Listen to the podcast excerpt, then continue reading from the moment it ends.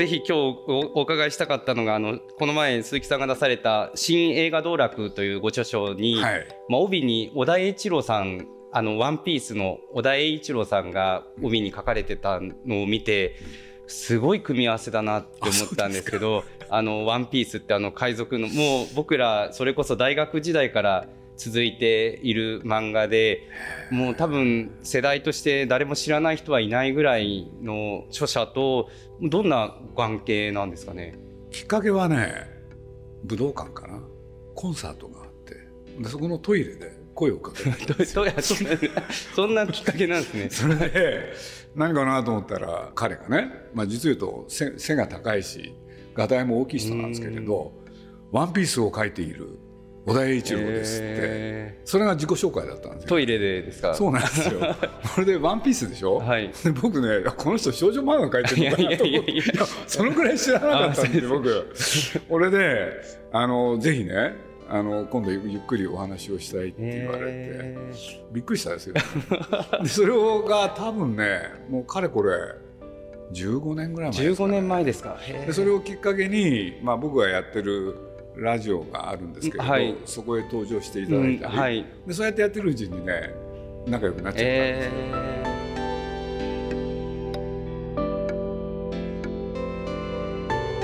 ー、鈴木敏夫のジブリ汗まみれ。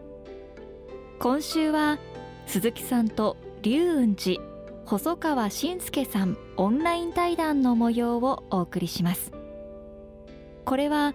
昨年11月19日に開催された臨済宗青年僧の会 YouTube チャンネルでのオンライン特別講座ジブリと禅の生き方問答の対談です。まずはこんなお話から。まあ、やっぱり、まあ、あの今こうやってアクリル板が物語っているように、まあ、今コロナで、まあ、今日もちょっと人数がとても多いってニュース、まあ、このコロナ自粛っていうのはとても、まああの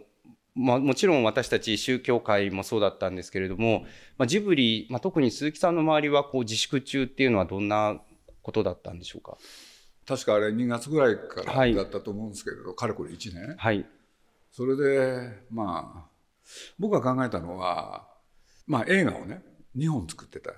で1本が宮崎駿で、はい、1本が宮崎五郎、はい、でこれはね粛々と、まあ、やっていくことはできるなと、はい、そう考えたんですよ。それだけど問題になったのがねお客さん相手のジブリ美術館。そうするとそれはね別々に考えなきゃいけないなと。うん、でどうしてもあのー、ねあのー、今のアニメーション作りの方はねだから当初、まあ、非常事態宣言ですか？ああいうものが出てきた時はね、まあ、僕なんかはあの国が決めたらそれに従おうよと、うん、ね、それに無駄な抵抗するんじゃなくて。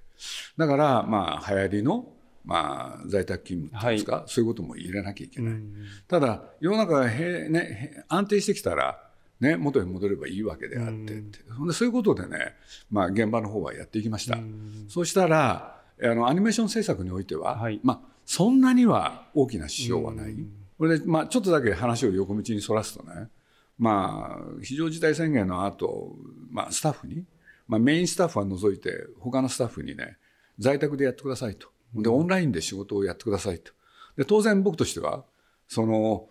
考えてた予定が狂う、つまり生産性が低くなるかなと。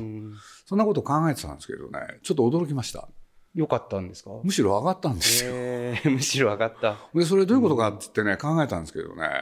日本人ってすごいなと思ったんです。で、なんだかって言ったら、だって在宅勤務だからサボっていいわけでしょ？はい。それをサボらないってのは何なのか。うん、そしたらね、あるノルマをね、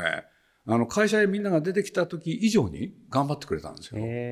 そうすると、それって何なのかな？なんていうことをね、随分考えましたね。それでまあ、いろんな情報があるからいろいろ見ててわかなんとなく見えてきたのがああ西洋とね東洋ってやっぱり違うなって、でどういうことかっつったら何しろ西洋はねあの個人主義だから、はい、マスクしろって言っても、なぜだって言って文句言う人がいるわけでしょ？ところが、まあ、日本をはじめとする東洋ってね誰かがこうしろって言ったら全部守るじゃないですか。マスクしろって言ったらマスクするし。はい、だから一番端的な例が健康診断ですよね。ね会社として健康診断やると。ね。そしたらみんなそれちゃんと受けるじゃないですか。はい、ところが、例えばジブリでも外国の方がね、いたんですけどね、その人たちは拒否なんですよ。なんでそんなことをね、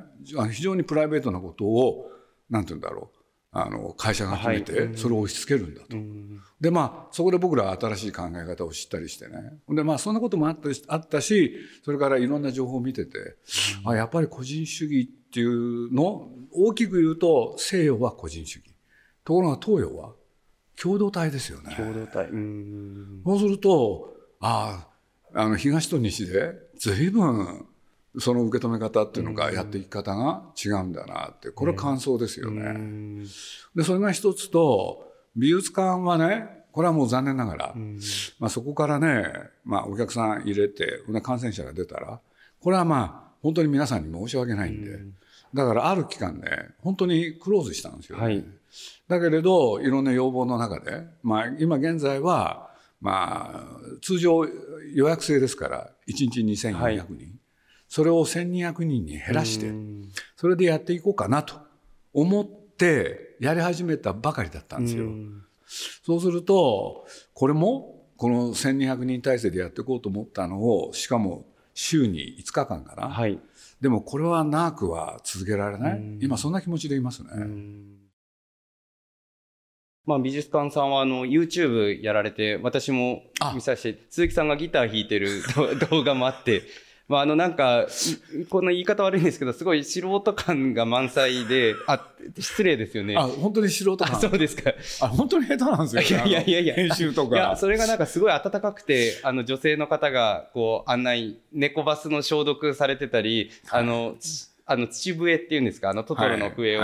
みんなで練習して、結構、オカリナ。ね、オカリナ、リーダーが厳しい感じで、なんか指導されて、で、まあ、ああいう、ああいうのをやられたきっかけっていうのは、どうなんですかね？あれね、まあ、その YouTube の中にもなんかあったんだけれど、あの美術館のスタッフからね、まあ、そうやって映像でね、なんか見せるとか、そういうことをやったらどうかって、言い出しっぺ鈴木さんですよねって言われて、え？って、自分では忘れてたんですよ、はい、僕。だけれど、まあ、休館だってことで、一切情報発信しない、そういう考え方もあるけれど、この機会に、ね誰もいない美術館っていうのはどうなってるか。贅沢ですよね。誰もいない。で、それをね、提供していくっていうのは、まあ、今のコロナが収まった時には、ある種の有効性を持つんじゃないかなと思って、それで、まあ、みんなにね、そういうこともやろうよ、っつって。で、例えばジブリ様だと、ジブリさんだと、あの、壁紙っていうんですかね、テレワーク用の壁紙を無料で配られたり、またあの、とても映画のワンシーン、私も今パソコンの壁紙にしてるんですけど、いろんな作品、はい、千と千尋の作品、あの、常識の範囲でご自由にどうぞっていう全問答みたいな、あの、どこまでが常識なんだろうってこう思いながら。いや、もう、そういうふうにご質問されたらね、本当のこと言っちゃうんですけれど、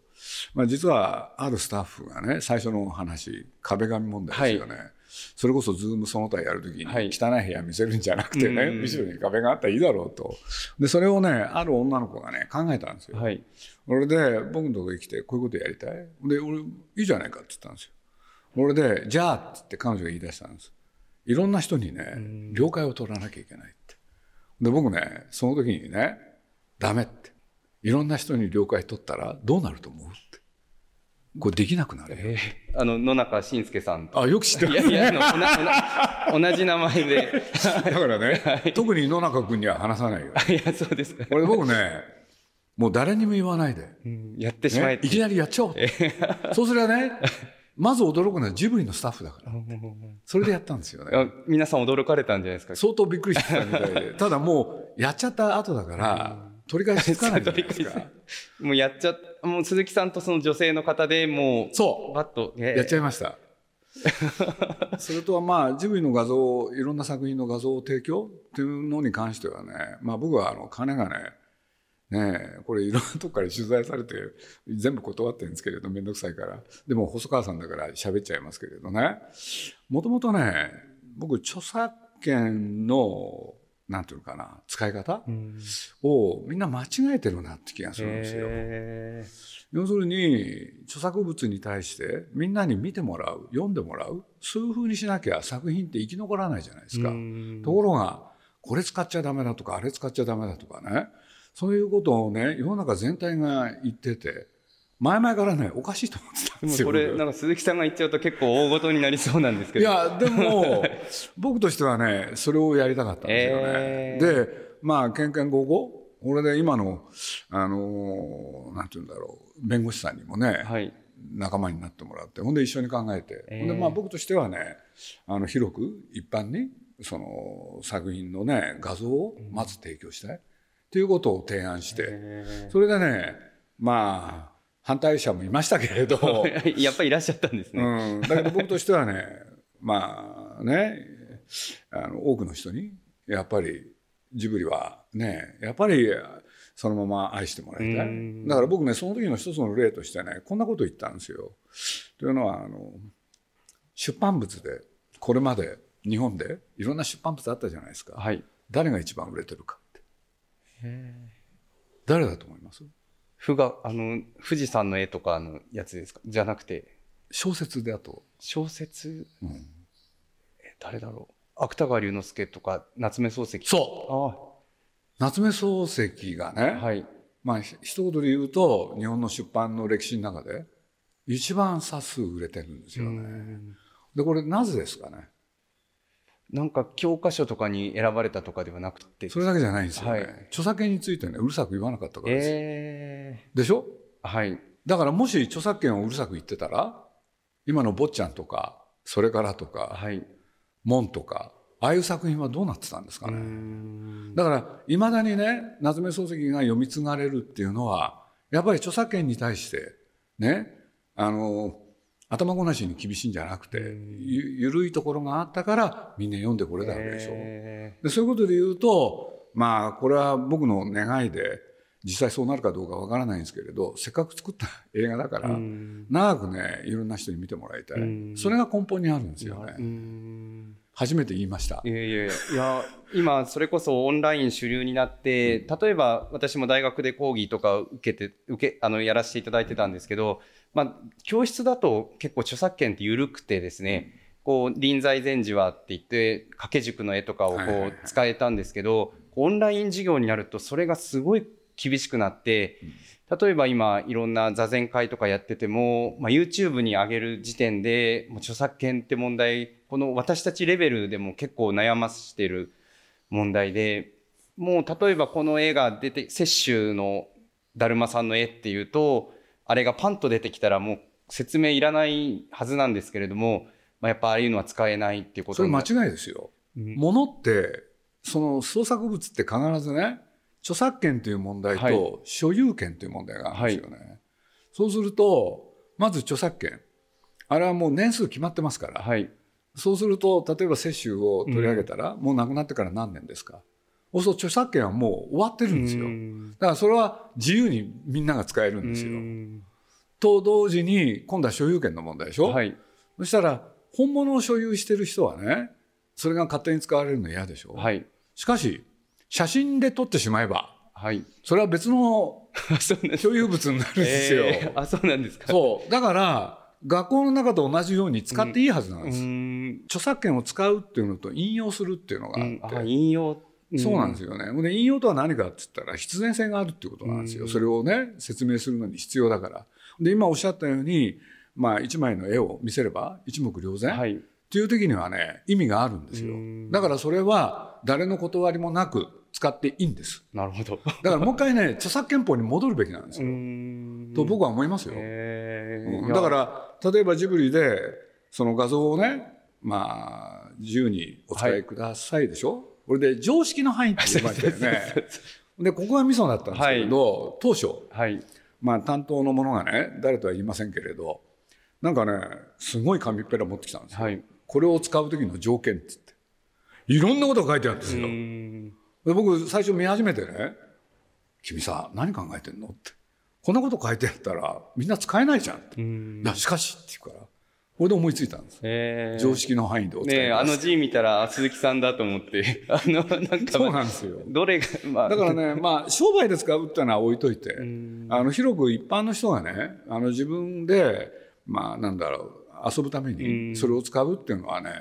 まあ、僕は映画を見てきた人の、やっぱり特権だと僕は思ってます。うん、あとは、あの、旧作、まあ、ナウシカ、とか、まあ、あの、もののけ姫を、あの、映画館で放映されたじゃないですか、4作品。上映しました。はい。これはどんな、あれはね、まあ、実を言うと、あの、東宝さんから、はい、あの、映画の東宝？っていう会社に、僕らの映画って、まあ、上映するときに、いつもお世話になってきたんですよね。はい、で、東宝にお世話になるってのはどういうことかっつったら、やっぱり劇場さんなんですよね。で、まあ、ちょうどあの頃の前、東宝でねそれこそいろんな旧作東宝が持ってた作品、はい、上映してきたらしいんですよ。そしたら劇場の方からジブリ作品をやりたいと。でその要望を、まあ、ある日その東宝の担当者が僕のところへねこんな話があるけどどうですか？っつって。検討してもらえないか？っつって。ほんで2人で話したんですよ。で僕ね2つ返事です。やろうっつって、えー、これでどうしたか？これも簡単なんですよだって僕らの映画はさっき言いましたように作ったら誰かに映画館にかけてもらわなきゃいけない。でそれは劇場側の皆さんの協力によって成立してきたから。でそれで言うと僕らはね劇場にお世話になってきたんですよ。そしたらねこれはね劇場は困ってるわけでしょ。そしたらそれをほっとくっていうのは人出なしですよね。だから僕としてはやろう。恩返しみたいな感じそうです。でやろうということであのー、その次の日だったかね宮崎駿に僕話したんですよ、はい、こうこうこういうわけでやりますよって言ったらねそうだよねって劇場に世話になった恩返しだっつってそういういきさつですね。まあねナウシカとかやはり私たちはもうテレビでしか見たことない世代なので、まあ、ああやって大画面大画面でやるっていうのはまたなんかすごいなと思って。映画館行かれたんですか？映画こっそり、こっそりって、もうこっそりじゃなくなってますけど。修行 不要不急ですかね。すいません。まあ、あの、それは私にとって不要ではなかったっていうことですか。不急でもなく、まあ、あの、ちょっと今、不要不急っていう言葉が出てきましたけれども、ね、まあ、本当に私たちにとって、不要不急、まあ、あの、座禅会、あの、人を集めた座禅会、まあ、お寺って結構人が集まっていただいて、まあ、なんぼっていうところ、なんぼって言ったら失礼ですけど、そこで初めて価値があるところがあったところ、ね、まあ、人が集まることが、まあ、悪みたいになってしまって、まあ、不要不急っていう言葉に、まあ、すごい私たちはあの打ちひしがれたところがあるんですけど、まあ、鈴木さんが捉えられたあの不要不急っていう言葉はどんなイメージですかね？うんそうですね。だって必要があったらねえ。まあそういう3密もやらざるを得ない時ってやっぱりあるような気が僕はしてたんですよね。だからあの必要じゃないのにねそれをやるのはおかしいけれど本当に必要な時はやるべき？というのが僕の基本的な考え方で。だから何て言うんだろう。あの必要に応じてねいろいろややってきましたけどね。でも無理にやる必要はないですよね。例えば私たちで一番やっぱり大きかったのはお葬式でして、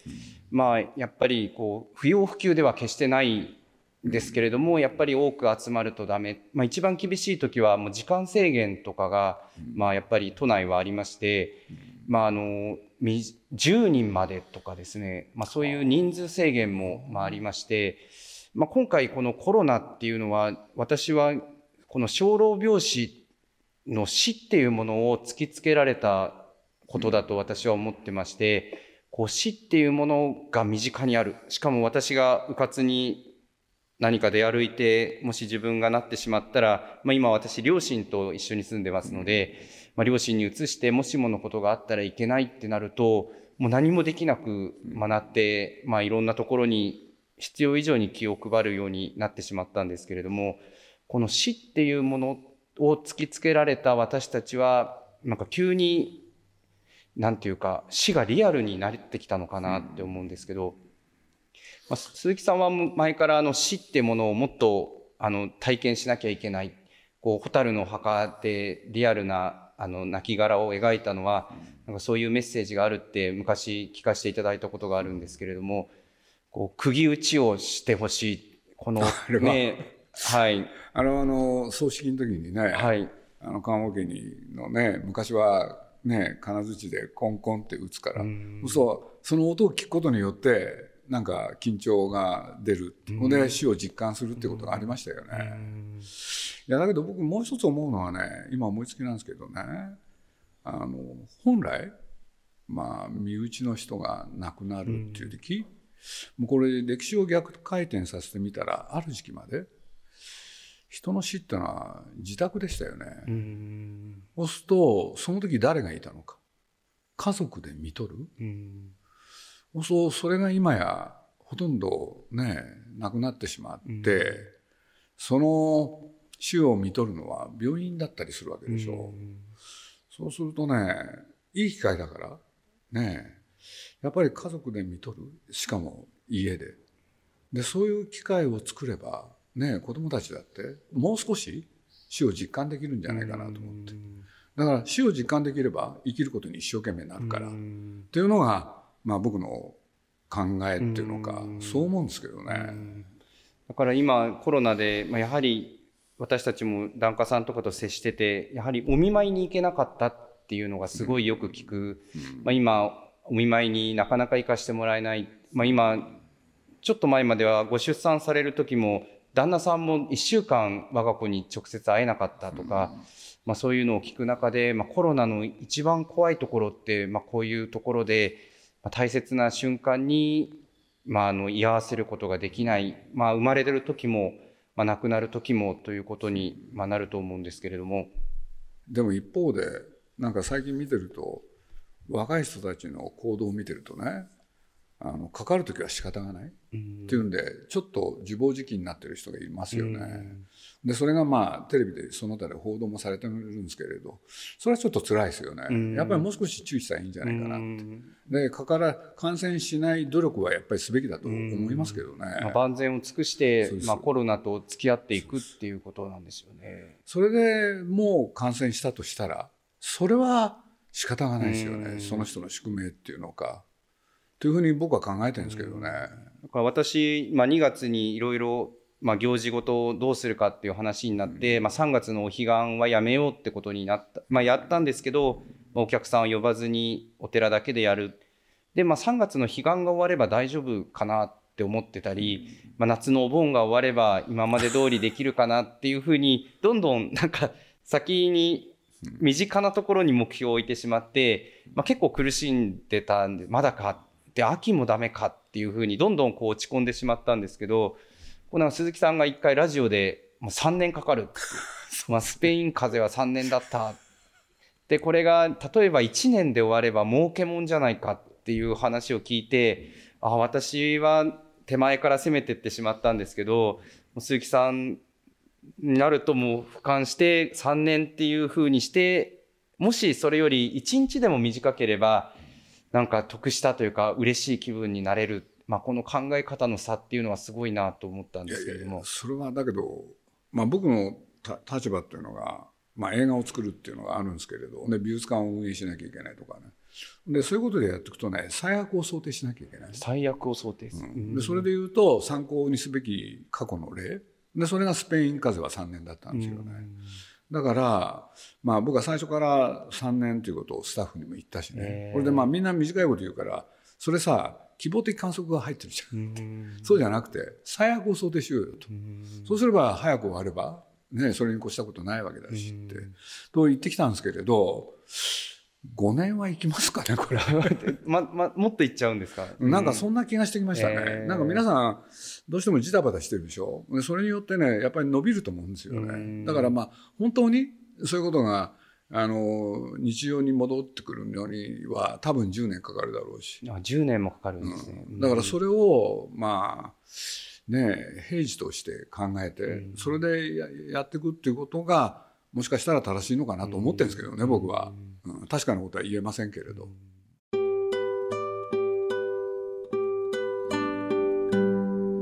鈴木さんと龍雲寺細川信介さんオンライン対談いかがだったでしょうか？この続きは来週お送りします。またこの模様は臨済宗青年層の会 YouTube チャンネルでもご覧になれます臨済宗青年層の会では見るだけではない。共に座禅していることを実感するオンライン座禅会を開催しています。オンライン座禅会は画面を通して普段は遠くて行くことができないお寺。また世界各国の方と一緒に座禅をすることができますので興味のある方はぜひ一度ご覧ください。来週もお楽しみに。鈴木敏夫のジブリ汗まみれこの番組はウォルト・ディズニー・ジャパンローソン日清製粉グループ au ブルボン信用金庫の提供でお送りしました。